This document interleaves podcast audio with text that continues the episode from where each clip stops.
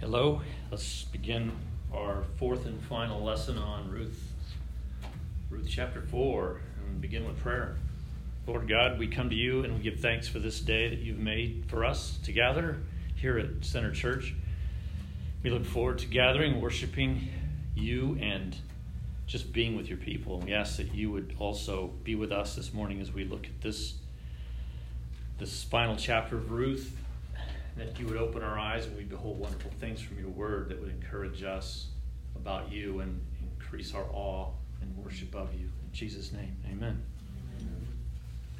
And that's actually one of the goals of today's lesson, is to be a little slightly different from the previous three, because Ruth chapter 4 not only ends this fun story, it also does a lot of other things. It's going to tie it into the rest of Scripture. One of the questions I've had people, you bring up Ruth to them, and they have questions about Ruth. They go, "Why is that in the Bible? I mean, this cute little story about these widows and barley fields, and basically they're nobodies, and frankly, they're not mentioned again outside of Ruth. None of these names, Ruth, Boaz, or Naomi, are mentioned outside of the book of Ruth except in genealogies. So they're kind of like, well, why them? How'd they get in there?" And this chapter will help give us an answer to that. It'll tie Ruth in to the bigger picture. Another thing it'll do, one of the things I'm going to do differently here, is I'm going to show how Ruth, I said early on, I think in the first class, that a famous poet of 100 years ago said this is the most beautiful short story ever put to poem or put to poetry. Which there's beauty to this, to the literature of this story. And what I want to show you is some of that. I'm going to give you a little taste of that as we go through here. And I'll actually start it out that way, with just to look at some of the literary beauty of what we've been through so far. Ruth 2 and 3. We went through those the last 2 weeks. Ruth 2 was Ruth meeting Boaz, and then Ruth 3 is she meets him again, and this time a marriage proposal happens. The first time it was like their first date, and then they get engaged, kind of thing, right? There's a whole lot of interesting parallels and similarities between those two, not just Ruth and Boaz, but between the way it's written. There's actually a similar plot line. The plot lines are basically saying something very similar with different outcomes. And I listed some of those there for you on your first page. Just think of it. In both chapters, Ruth starts out at home with Naomi, and she leaves Naomi and she goes to a place where they're harvesting barley. In both places, Ruth, when she gets there, she encounters Boaz at his place of work. Even in Ruth 3, it's still his place of work. He just went to sleep there.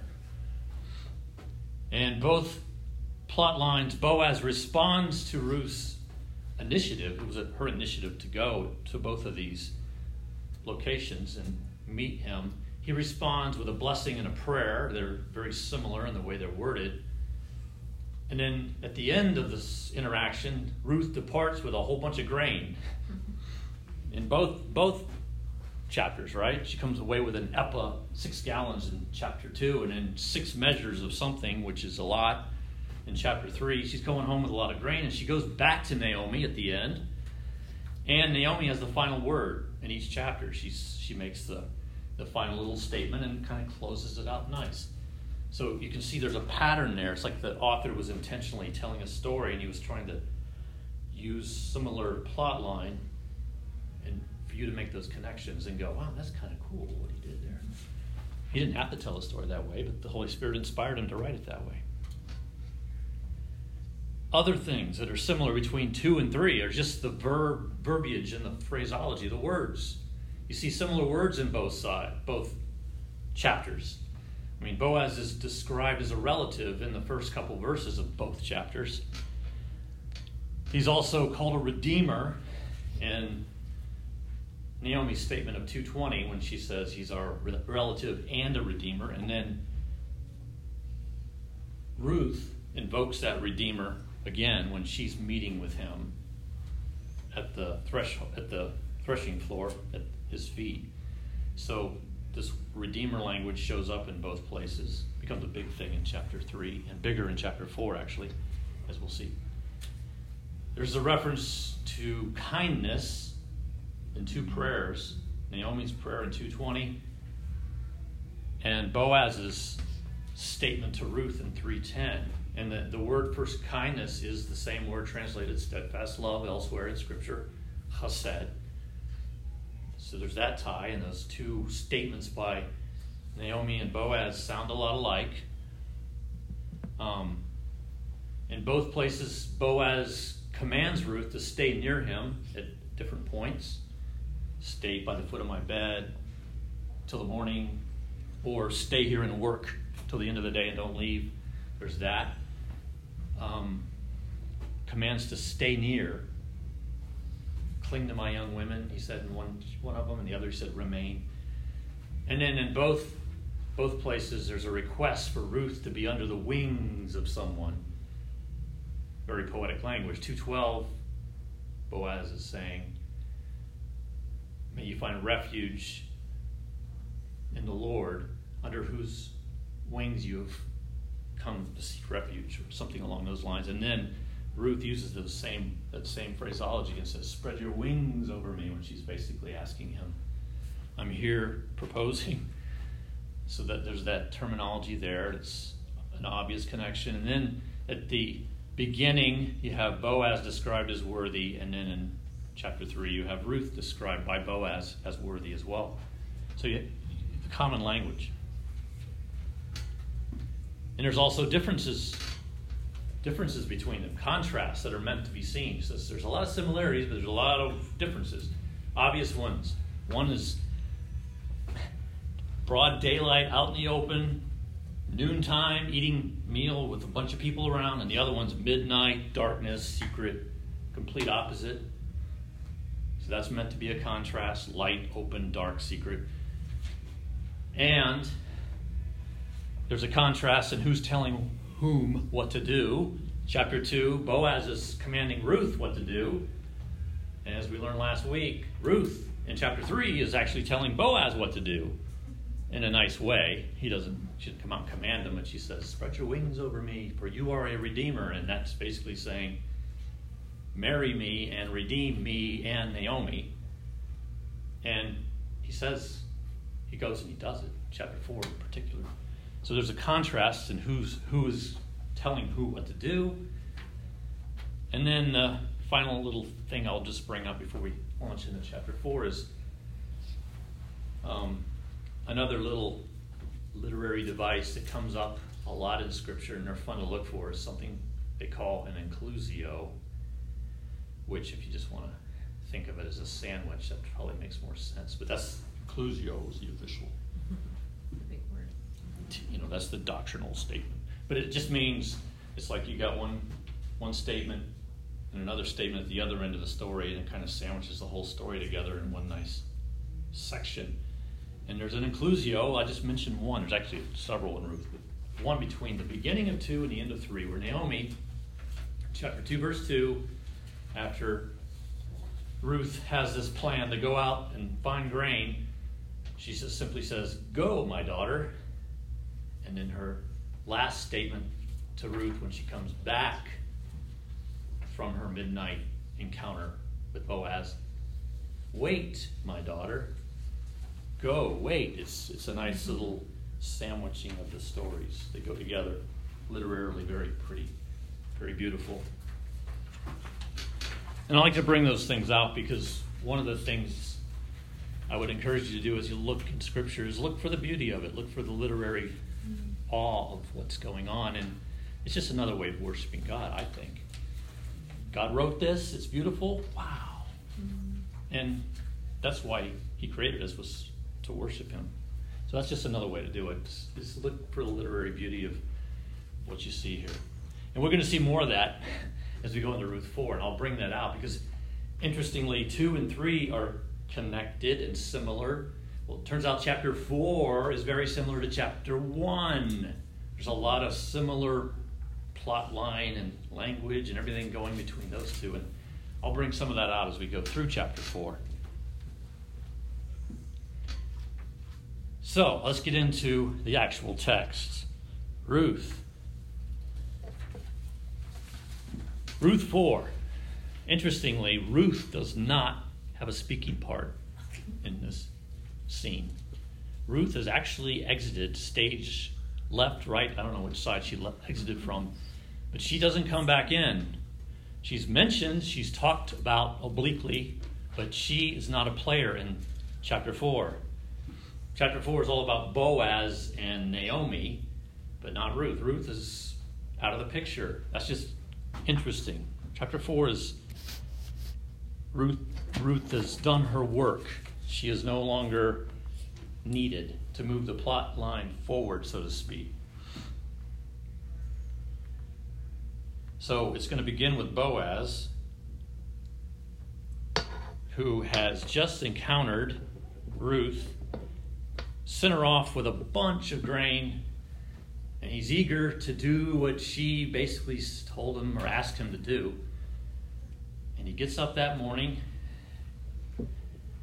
and he immediately goes to the gate. Boaz had gone up to the gate and sat down, chapter 4, verse 1, and behold, the Redeemer of whom Boaz had spoken came by.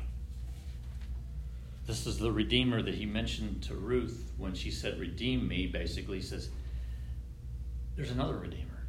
There's another guy who's supposed to do that, who's closer than I. And I'm going to go find him. And here he is. Verse 1, he finds the Redeemer. Now, it's just interesting that the Redeemer just happens by. This is a town. I'm sure it's not 10 people in the town. It's got to have a couple hundred, maybe a couple thousand, and the Redeemer comes by. This Redeemer comes by, and the word "behold" is a clue too. To look right here, that word "behold," when you see that in the text, and it's actually shown up 3 times in our story already. Behold means, hey, pay close attention to what's about to happen. Look at this. This is a big deal. And the other times, those I listed the other times, in 2:4, actually, referring to Boaz, when Ruth shows up in the field that happens to belong to Boaz, behold, Boaz shows up too. So, and then the big chapter 2 plays out. And then, in the middle of the night, when Boaz stirs and wakes up, and behold, there's a woman at his feet. So, that was pretty important too. So the behold is like, look here, this is important. So don't miss that when you see that. Behold, the Redeemer of whom Boaz had spoken came by. I believe that is, you look at it like, oh, big deal, the Redeemer came by, who cares? It's important because it's the author's hint of, was this really happenstance? Or is this God providentially moving in the background, making this encounter happen? So he shows up, a chance happening or providence? I would say providence. And then Boaz tells him, turn aside, friend, sit down. And he turned aside and sat down. Now that's providential too. The man's a busy man, probably a businessman, and it's like he's on his way to work, and Boaz says, sit down. All right, I'll sit down. I know I was on my way to work, but for you, Boaz, I'll sit down. So there's probably some providence there too. He has the time to do this. And another interesting thing that I will kind of poke fun at in my notes is the word that's translated friend in your ESVs is actually, would probably better be translated so-and-so. Nameless dude. Hey, you, random dude on the street. Don't know your name, so-and-so. So I'm going to call him so-and-so going forward just because that'll come into play later on. So Mr. So-and-so and Mr. Boaz are sitting down, and it just so happens that there's a bunch of elders, 10 men of elders, the elders of the city come, and he says, sit down, and they sit down, and they're going to witness basically a legal proceeding. And when he gathers the quorum, he's got enough people to do it. Boaz immediately launches into, why are you here sitting down with me? Well, let me present you the case. He says to the Redeemer, Mr. So-and-so, it's actually Redeemer in the text, so That's what the author is calling him. After calling him Mr. So-and-so, he's now just called Redeemer. Random, unknown, named Redeemer. Naomi, who has come back from the country of Moab, is selling the parcel of land that belonged to our relative Elimelech. And I'll stop right there and also say the ESV has taken liberty to translate another word in there differently from the original. That word relative. The original actually says brother. Belonged to our brother Elimelech. No, relative isn't wrong. It's just brother has more significance as to what he's about to propose, as we'll see. And if you look at other translations, you'll see that just about every other translation you would read will say brother. ESV's kind of unique here in calling him a relative. Our brother Elimelech. So I thought I would tell you of it and say, buy it in the presence of those sitting here and in the presence of the elders of my people.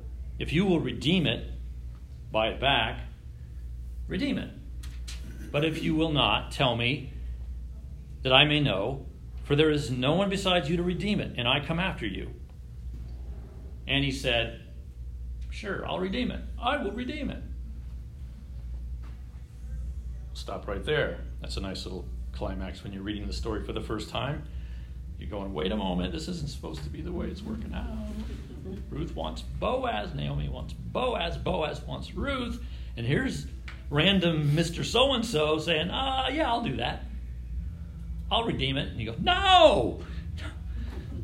So we'll stop there and hold that suspense, and let's go back and see what's going on here with this redeem thing. Little explanation. What is Boaz talking about? The details of it. And he is referring specifically to Leviticus 25:25, and a paragraph in Leviticus 25 that speaks of redeeming the land of the poor, basically, who can't afford it anymore. So let me move over to Leviticus 25 and read that. Because it's important. This is what Leviticus 25, I'll actually read 23, because 23, 24, 25 are all part of this, come into play here.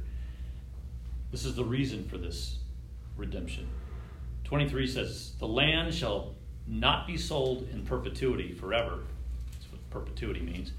For the land is mine. This is God speaking. The land actually belongs to God. For you are strangers and sojourners with me, so I may have given it to you as an inheritance, but really you're a sojourner in it. That's key, that's important. The land belongs to God. Verse 24, and in all the country you possess, you shall allow a redemption of the land. Verse 25, if your brother becomes poor and sells part of his property, then his nearest redeemer, shall come and redeem what his brother had sold. And then it goes on a little more, but that's the key verse. And that's why the word brother is important in that verse too.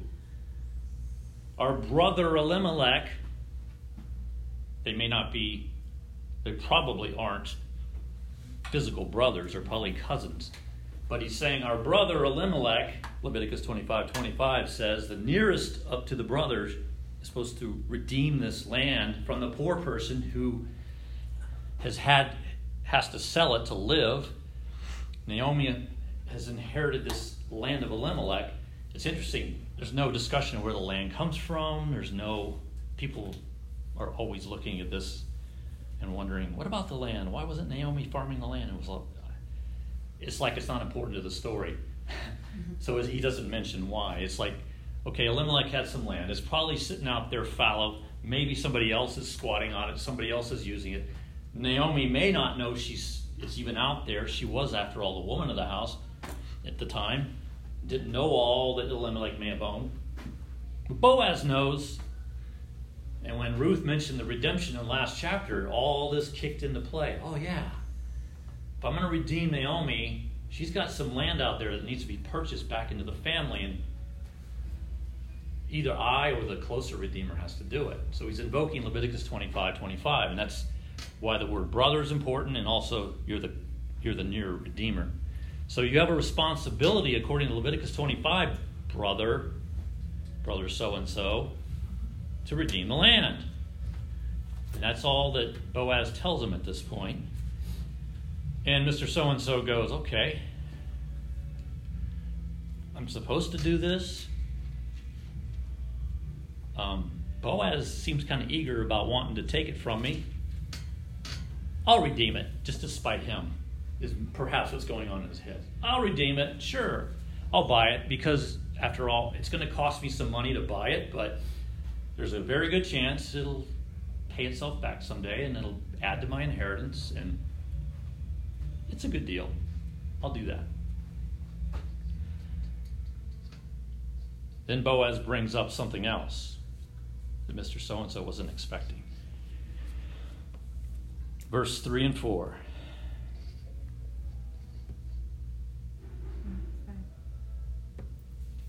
Have to go back to switch around.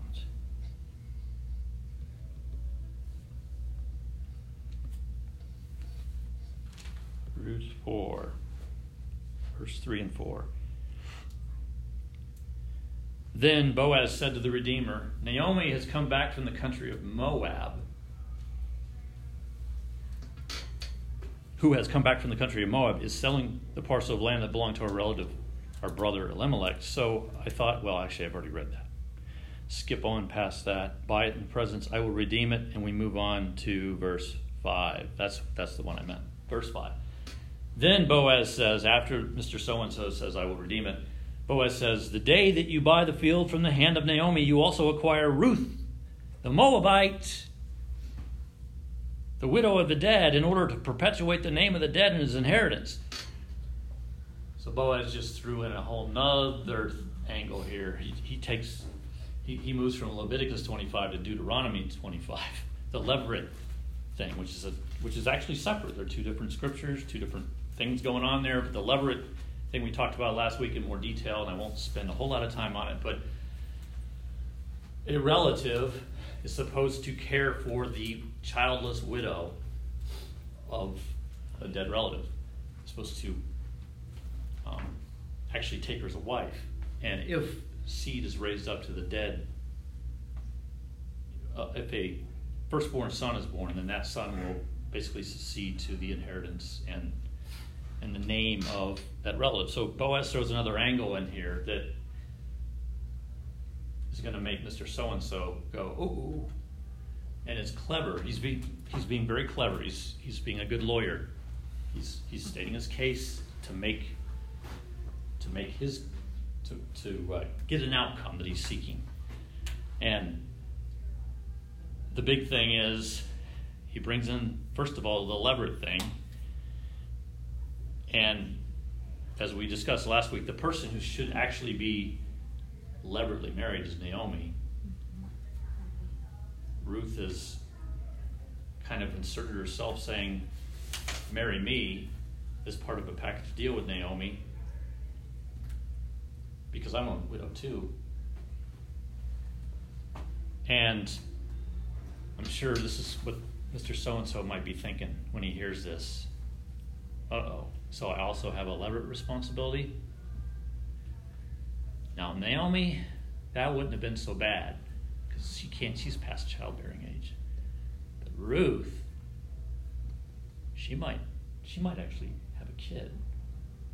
And then that kid will get the inheritance and will go away from my family, so to speak, my immediate family, into Elimelech's. Plus, the key word, Boaz has not mentioned this up till now. He's never called Ruth a Moabite. He puts out the young word, Moabite. That's bad. That's a bad word in Israel. She's a Moabite. So there's like an element of shame, like, oh my goodness, I'm gonna bring that into my family. She might have a kid, and then this inheritance I just invested in is all going to go to him, and I'm going to be Besides, oh yeah, this Boaz guy seems rather eager to do this in my stead. I have an out. I have an out. The guy wants to do this. He wants to marry a Moabite and possibly have his inheritance impaired. Okay, take it. So Boaz has cleverly put Mr. So-and-so in a position where suddenly it looks better for Mr. So-and-so to say, I will not redeem it, which is exactly what he does in verse 6. Then the Redeemer said, I cannot redeem it for myself, lest I impair my own inheritance. That's his concern. This is a big risk to what I have, this inheritance, and if I take this risk, I may not keep this inheritance. It may go to it may go to Elimelech's line, not mine. And since you've already offered, Mr. Boaz, take my right of redemption yourself, for I cannot redeem it. So we breathe a sigh of relief. Mr. Lawyer Boaz has won the case in front of the witnesses. The one man standing in the way has revoked, and he does something else, which is strange. When you read verse 7 and 8, to seal the deal, this is weird, and it's even weird to the people reading this, because this is why verse 7 probably has to be in there, is because it says, now this was the custom in former times. He's trying to explain to the readers 300 or 400 years afterwards when this was written. This is the way it used to be. I know this is weird, but this is the way it used to be. Concerning redeeming and exchanging, to confirm a transaction, the one drew off his sandal and gave it to the other. And this was the manner of attesting in Israel. So the author has to make this little statement about drawing off the sandal. And then the Redeemer does that. So when the Redeemer said to Boaz, buy it for yourself, he drew off his sandal, and essentially the assumption is gives it to Boaz, but he takes off the sandal. Very strange, but that's kind of like signing your life away, right? Signing your right of redemption away. So that's what's going on. But there's something else that has to be mentioned here, because there is, when you get back to Deuteronomy 25 and the leveret rules, there was a mention of the sandal coming off in that statement. In Deuteronomy 25, 5 and 6, where it says, the brother of the widow, once again, brother of the widow, should take her as a wife, but if she refuses, this widow has basically the right, according to Deuteronomy 25, to publicly shame him by taking off his sandal and spitting in his face, is what the text says, and saying, he's the one whose sandal was removed, like it's a shaming thing. Deuteronomy 25 says that, and it's very curious that you read about sandals coming off here in Ruth 4 and sandals coming off in Deuteronomy 25. And they're very different circumstances. You know, one is a widow shaming the guy who won't do his responsibility, and the other is like an upstanding way to seal the deal. But I think it's intentional. The author wants us to connect the two and think about what's going on here. Make some connections. There's some like an illusion here. Okay, so it's upstanding here. Essentially, there's no shame involved in what he's doing in Ruth 4, even though it was a shaming technique in Deuteronomy 25. But maybe the author is making a hint here that we're supposed to think of what this Redeemer is doing as a shameful thing. He's not doing what he should be doing. He's giving the shame to someone else. The shame of marrying a Moabite. Not just doing the lever thing, but marrying a Moabite. And this other person willingly takes it from him.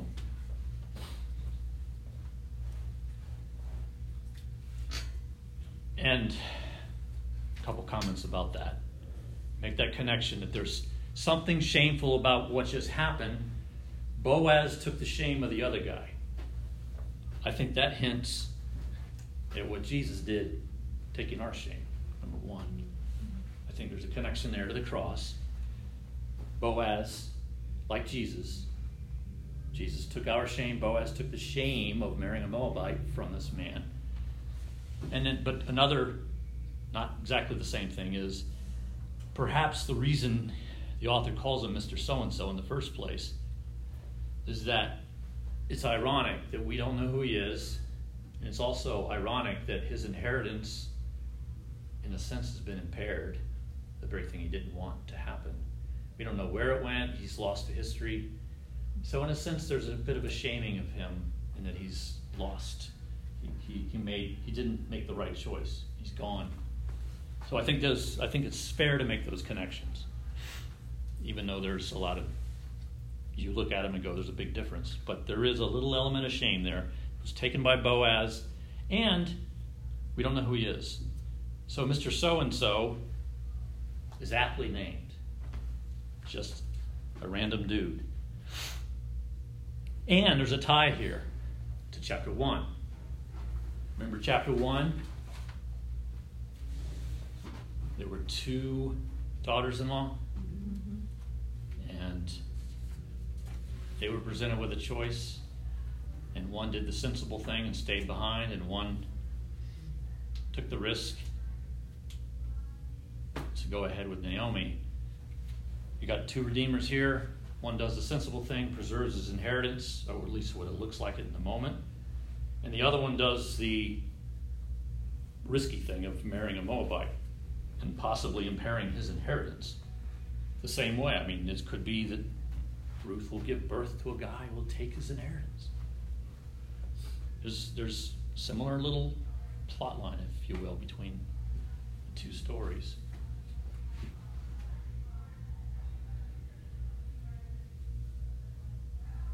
And I guess that gets me all the way down through point 4, verses 9 and 10. Verses 9 and 10. After this sandal removal thing happens, Boaz said to the elders and all the people, basically declares to them, "You are my witnesses this day that I have bought from the hand of Naomi all that belonged to Elimelech and all that belonged to Chilion and to Mahlon, also Ruth the Moabite, the widow of Mahlon." That's actually the first time we find out who she was married to. That wasn't mentioned in chapter 1. She's the widow of Mahlon, the younger of the two, because he's listed second. "The widow of Mahlon I have bought to be my wife, to perpetuate the name of the dead in his inheritance, that the name of the dead may not be cut off from among his brothers and from the gate of his native place. You are witnesses this day." So he not only redeems, he also does the levirate thing and marries and makes Ruth the Moabite. And he mentions her again as the Moabite. I'm taking on Ruth the Moabite as my wife. He does both.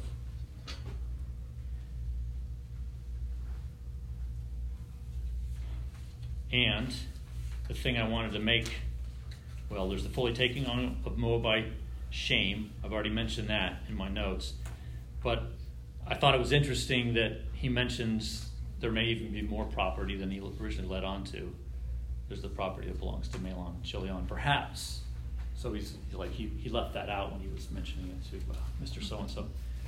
Another little clever lawyer move to get him to what he wanted, which was to renounce and allow him the privilege of taking on the shame of marrying a Moabite.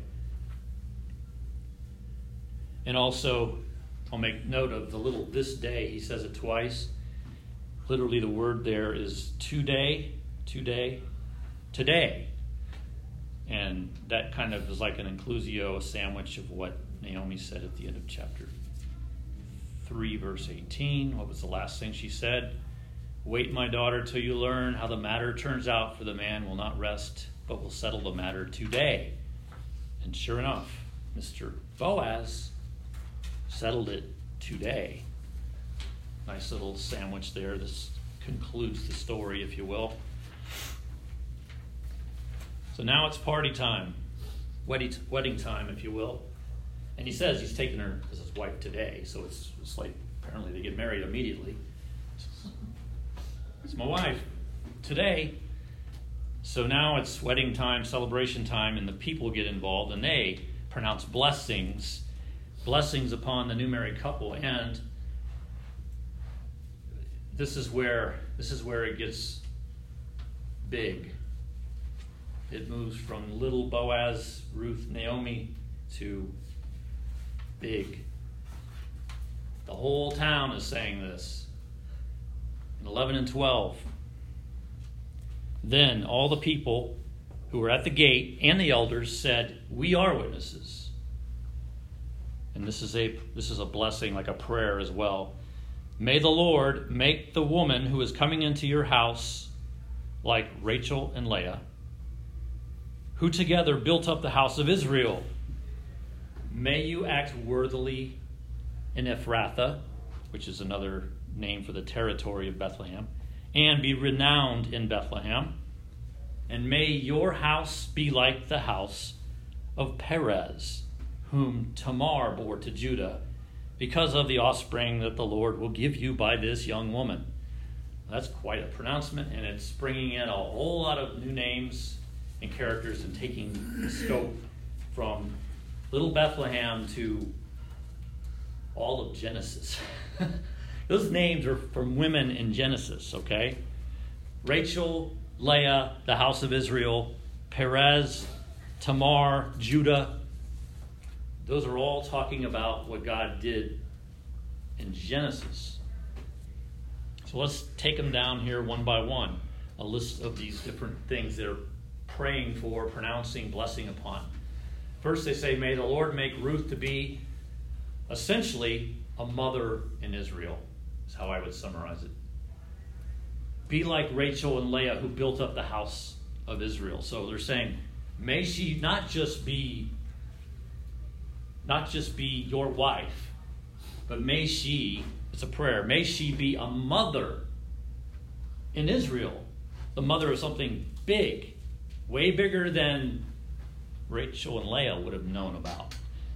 Specifically, they're alluding to Rachel and Leah. And if you know the stories, I've got Genesis 29 through 31. And you could actually, there's an indirect allusion to the other two patriarchal wives, Sarah and Rebekah. This was true for all four of these women. They mention Rachel and Leah because they're the mothers of the 12 tribes of Israel. But before them, you've got Sarah giving birth to Isaac, Rebekah giving birth to Jacob and Esau, but only Jacob was the one who continued on to be part of the chosen ones. Each one of these women left a foreign land. None of them were born in Israel. They're all from another place. They left that land to go with their husbands, to go be with their husbands, or stay with their husbands, depending on the story, but they came from a foreign land. They end up founding the 12 tribes of Israel, specifically Rachel and Leah. Rebekah was the grandmother, and Sarah was the great-grandmother of the tribes of Israel. And another interesting thing that's being alluded to here is every one of the women mentioned endured a period of barrenness. Every one of them. Even Leah. I mean, you think Leah had 6. Well, it says there's a point in the story of Leah that God closed her womb for a while. She stopped bearing, and then God opened it again, and she bore 2 more kids. So even she had a period of barrenness, and we know Rachel did. She was trying to have a baby forever, and it took forever to have Joseph and Benjamin. And Sarah, the most famous barren one of all, giving birth at age 90. And even Rebekah had a period of barrenness. If you read about her marriage to Isaac, it says Isaac had to pray for it because she was barren. And then she gave birth to twins. So there's allusions here. Ruth is being connected to and compared to these mothers in Israel. Next phrase, "May Boaz be worthy and renowned." I said Boaz because it's "may you." It's actually masculine in the original, so this is more of a prayer for Boaz. May he, may you, so it's a masculine you. You be worthy and renowned or famous. Now, worthy is the same word that was used to describe him in 2:1. It's the same word that was used to describe his now wife Ruth in 3:11. And renowned means May your name be called to mind in future generations, remembered, which is a slam on Mr. So-and-so, another slam on him. His name is forgotten. May your name be not just, may you be remembered. May your name be renowned. The third request, may your house be like the house of Perez. This is not a well-known dude, but he's in Genesis 2 also. Genesis 38, actually. Now, the thing about Perez, well, where did he come from? I'll get Genesis 38. He's actually the descendant of a levirate relationship. The only other levirate relationship described in Scripture outside of Boaz and Ruth is Judah and Tamar in chapter 38. This is an allusion to that. May there be a blessing on this levirate relationship. Now, if you read Genesis 38, you will be disgusted. Genesis 38 is a sordid, yucky story. You come away with it going, ugh. Because Judah did it badly. He did it the way you're not supposed to do it. And there's a contrast. Contrast Judah with Boaz. Boaz is doing it the righteous way, and Judah's doing it a sordid way. Judah's character wasn't very good. Notice, Judah is mentioned. Tamar bore Perez from Judah. She got sons for Judah, a levirate way. She did it by posing as a prostitute, essentially. And the whole thing is just yuck when you read it. But what happened is God blessed it. She was actually called more righteous than Judah, because she found a way to get, she was the childless widow who was abandoned, and Judah wasn't doing the right thing by giving her to his youngest son. So she said, well, I need to be cared for, and I have a way. I'm going to figure out how to do this. And she ends up securing seed for Judah, even though Judah refuses to marry her. They never marry. But she ends up raising Perez and his twin brother, Zerah. She gives birth to twins. And she becomes a mother in Israel too, in essence. A shameful one from a foreign country, one who went about it the wrong way. But she produced Perez. Now, what's special about Perez? Perez, his descendants go on to be the most numerous among the tribe of Judah. He's actually the most fruitful of all of Judah's sons. And one of his descendants, Nashon, is mentioned several times in Numbers as the chief of Judah, the tribe of Judah. He's actually the head of the entire tribe. So the house of Perez has reached prominence and fruitfulness despite its sordid beginnings.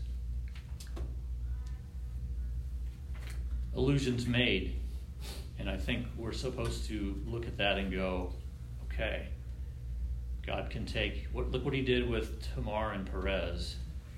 Maybe he'll do that with Ruth, the Moabite too, especially since Ruth is far more outstanding and upstanding and more righteous than anything Tamar or Judah ever did.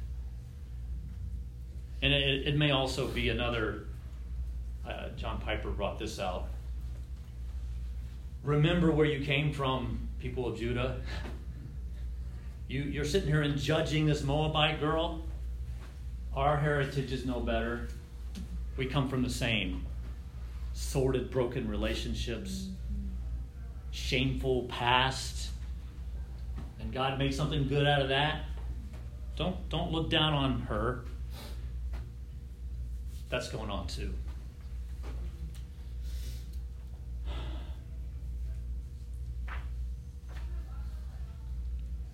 So we get to verse 13.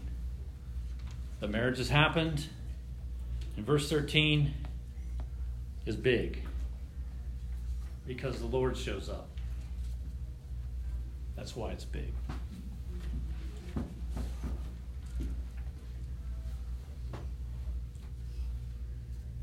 Boaz took Ruth. She became his wife. He went into her, and the Lord gave her conception. She bore a son. It's only the second action attributed to the Lord in this entire story. Only one person could give her conception, a barren woman conception, and he did it. The only other time he acts in this book is back in chapter 1, connecting chapter 1 again to chapter 4. He gave food to his people after a famine, remember? Only thing, God does two things directly attributed to him in the story. He feeds them, and he gives them life, security, a future and a hope in conception. And everything else God's doing is behind the scenes, providentially working through his people to get what's done. But he directly does two things. That's all that he's credited with, specifically credited with. Obviously, he's doing way more than that, but he's credited with the two things only God can do: provide food out of famine, provide seed where there was none, conception in a barren woman. And I didn't put this in the notes, but this also alludes to Genesis, as I've already said, the barren women who all God gave conception to at various times. But another interesting thing that ties this story to the patriarchs is every single one of those patriarchs, Abraham, Isaac, and Jacob, were forced to leave their homeland because of a famine. Every one of them. Jacob's being the most famous because he moved the whole family to Egypt for 400 years, and that was what brought about the Exodus. But Abraham went to Egypt because of a famine. Isaac went to the land of the Philistines, or what would become the Philistines, because of a famine. There's a little paragraph that talks about it. So, why did this story start in the first place? A famine! Ruth 1:1. A famine sent Naomi, and out comes Ruth and all this blessing. Out of each of those other three famines, God actually blessed those men, ultimately. So there's another connection to Genesis, another allusion. All right, and then I want to get to 14 through 17. This is we read this and kind of ignore what it says, but if you listen to this, there's some strange things going on here. Good things, but not what you expect. Then the women said to Naomi, the same women that were in chapter 1. Remember chapter 1, the women showed up and said, "Hey, is this Naomi?" Here they are again. So another connection between 1 and 4. The women are back, and they say things you don't expect. They're good things, but not what you expect. Blessed be the Lord. That's good. It's all credit to the Lord. They're giving all credit to the Lord, who has not left you this day without a redeemer, and may his name be renowned in Israel. Be renowned, as they had prayed earlier, made famous. But notice something weird about this. He's not left you without a redeemer. You say, okay, that's Boaz, right? Boaz redeemed her. Not so quick. Listen how this Redeemer is described. He shall be to you a restorer of life and a nourisher of your old age. Really? Boaz is doing that? For your daughter-in-law, who loves you, who is more to you than 7 sons, has given birth to him. Did you catch that? Your daughter-in-law gave birth to him, the Redeemer. The Redeemer is not Boaz. These women are declaring that the Redeemer is the son born to Ruth and Boaz. That's a surprise. That's not what you would think. So the Redeemer is not Boaz. It's the child who shall restore her life and nourish her in old age, because he's going to grow up and take care of her as she gets older. Boaz may be the same age as Naomi and may die before Naomi. It's the child who restores her life and nourishes her old age. He gives her life. This is a different kind of redeemer. What the author's doing here is he's changing the meaning of redeemer, really. Boaz just redeemed, per Leviticus 25, land. The child is going to redeem Naomi's life, redeem and nourish her in her old age. It's going to give her the nourishment, the bread, and the rest that she was praying for in chapter 1. This child is going to bring all that. Permanently provide rest and bread. This is foreshadowing a future Redeemer who is also a son. The son. Remember we said last chapter 3, Boaz is more like God the Father in the way things are going, and sends his son to redeem Naomi. So this child, this son, is going to be the Redeemer. Really interesting stuff. And then they say, well, it says Naomi becomes his nurse. So basically, Naomi is raising him as if she's the mother. Ruth isn't mentioned. Like I said, Ruth doesn't come into play. And then they say a son has been born to Naomi, not Ruth. This is Naomi's kid. And Naomi's just, you can imagine, she says nothing, but you can imagine she's just sitting there with a smile.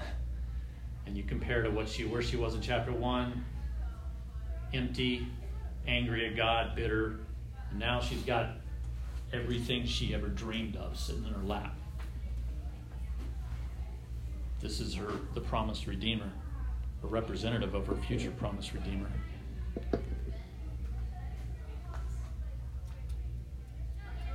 So it's very interesting, but and the other thing interesting about this is the women are the one who name him. They name him Obed. The women name him Obed. Not Ruth. Not Naomi even. The women name him Obed. And Obed means servant. Means servant. You just change the little vowel pronunciation and you insert it into Isaiah 52:13. And the servant songs of Isaiah, talking about Christ dying on a cross in Isaiah 52 and 53. The women name him the servant, foreshadowing the servant who redeems us. And then it finishes with a genealogy, and you go, oh, that's the boring part. But there's cool things about the genealogy. Just to connect it with chapter 1, this is like another inclusio. How did chapter 1 begin? A list of genealogical names, sort of. Elimelech, Chilion, Mahlon. And it ends with another list of genealogical names. So there's that symmetry going on, that beautiful symmetry.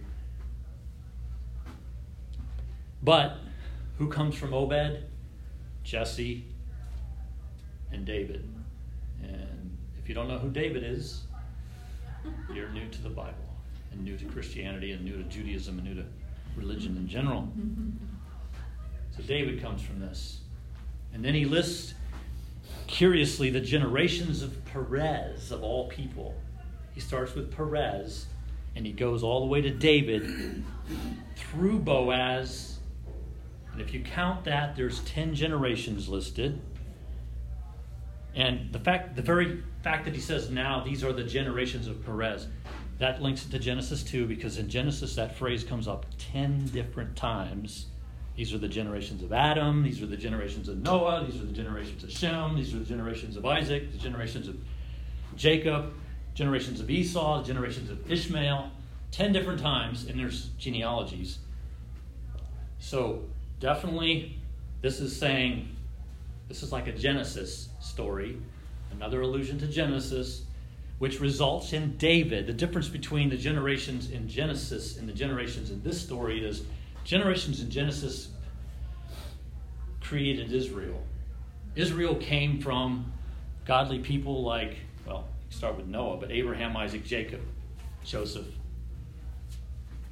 David didn't come from nowhere. David came from a godly heritage too, and this is why Ruth is in the Bible, one of the reasons. It shows that David springs from a godly seed, a godly heritage. He had the character coming down from Ruth and Boaz and Naomi resulted in him ultimately, just like Abraham, Isaac, Jacob, Joseph fathered Moses and Joshua and the children of Israel. So David is not a random dude that came out of nowhere. This was planned by God. The godly heritage was generation by generation by generation to get to David. And I listed another little fun fact there. If you compare the seventh name in the list of this is Boaz, the seventh one in the first genealogy in chapter 5 of Genesis happens to be Enoch, who is the most important of the 10 generations all the way to Noah. So you have Boaz like Enoch and Noah like David, actually. I think I said, yeah, David is like Noah. There's the fact that he took the 10, he picked out 10, and number 7 kind of hints at Enoch, the righteous Enoch, and number 10 is the one who actually delivered Israel from its enemies, or delivered us from the flood. There's a connection there too. All right, I know it's time to end it, but I wrote some concluding statements. I've already defined providence in every single meeting, but I did want to say that here's another neat thing. I said the central theological statement of this book is Ruth 2:20. The statement that Naomi shouted when she suddenly saw hope. Blessed be the Lord whose kindness has not forsaken the living of the dead. Ruth 2:20 happens to be the central verse of the book. The center of the book. That's another literary feature. The center is where the important thing is. Read Lamentations. The good stuff is in the very center, and all the other stuff is like, stay away from it. Those verses we sing about are in the very center. This is the very center of Ruth, and that's the most important theological verse in the book. And I just made a statement here, I think a lesson we can all learn from this. God providentially guides and rewards the risk-taking of his people. That happened in every chapter. The reward is big time in chapter 4. It's bigger than they realize. It's David, and the coming David, whose genealogy also begins and mentions Ruth and Boaz in Matthew chapter 1, the servant, Jesus.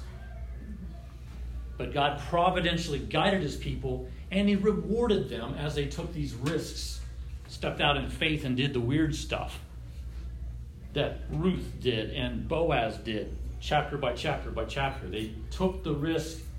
They went where common sense would say, don't go.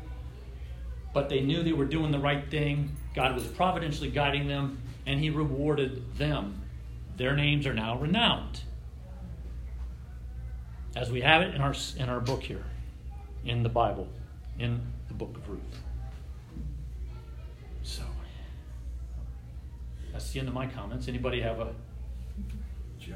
I don't know if it would be at all interesting to people, but redemption exists today. And it still is this, if there are 2 or 3 creditors on a piece of real estate, right, the first in line, first priority gets first right of redemption to foreclose on it. Right. But the second creditor could come and say, are you going to foreclose on that? Because you're first. Right. But if you're not, I'll do it. So that can still happen today. No sandals. The sandals is gone. Yeah. And it's called redemption. There's a period of redemption. So the redemption of economic redemption still exists. Yeah. Yeah. And this other kind of redemption that's alluded to here also exists. Yeah, none of this is involved today. Right. I'll give a plug for Job that's coming up next. Job talks about my Redeemer. Amen. As well. In the redeem my life sense, not the redeem my property sense. So this concept of redemption went to Job as well, who also is, Job and Naomi, as we talked about earlier, are very linked in their stories.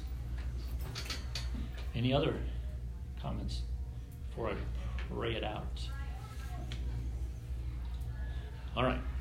Lord, thank you for this time. Thank you for just looking at Ruth, being amazed at what you wrote there for us, for our instruction and for our encouragement, to see that you truly do not forsake us. Your steadfast love does not forsake the living or the dead.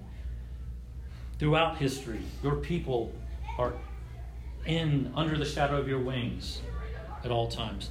Please let that encourage us as we go forward. In Jesus' name, amen. Amen.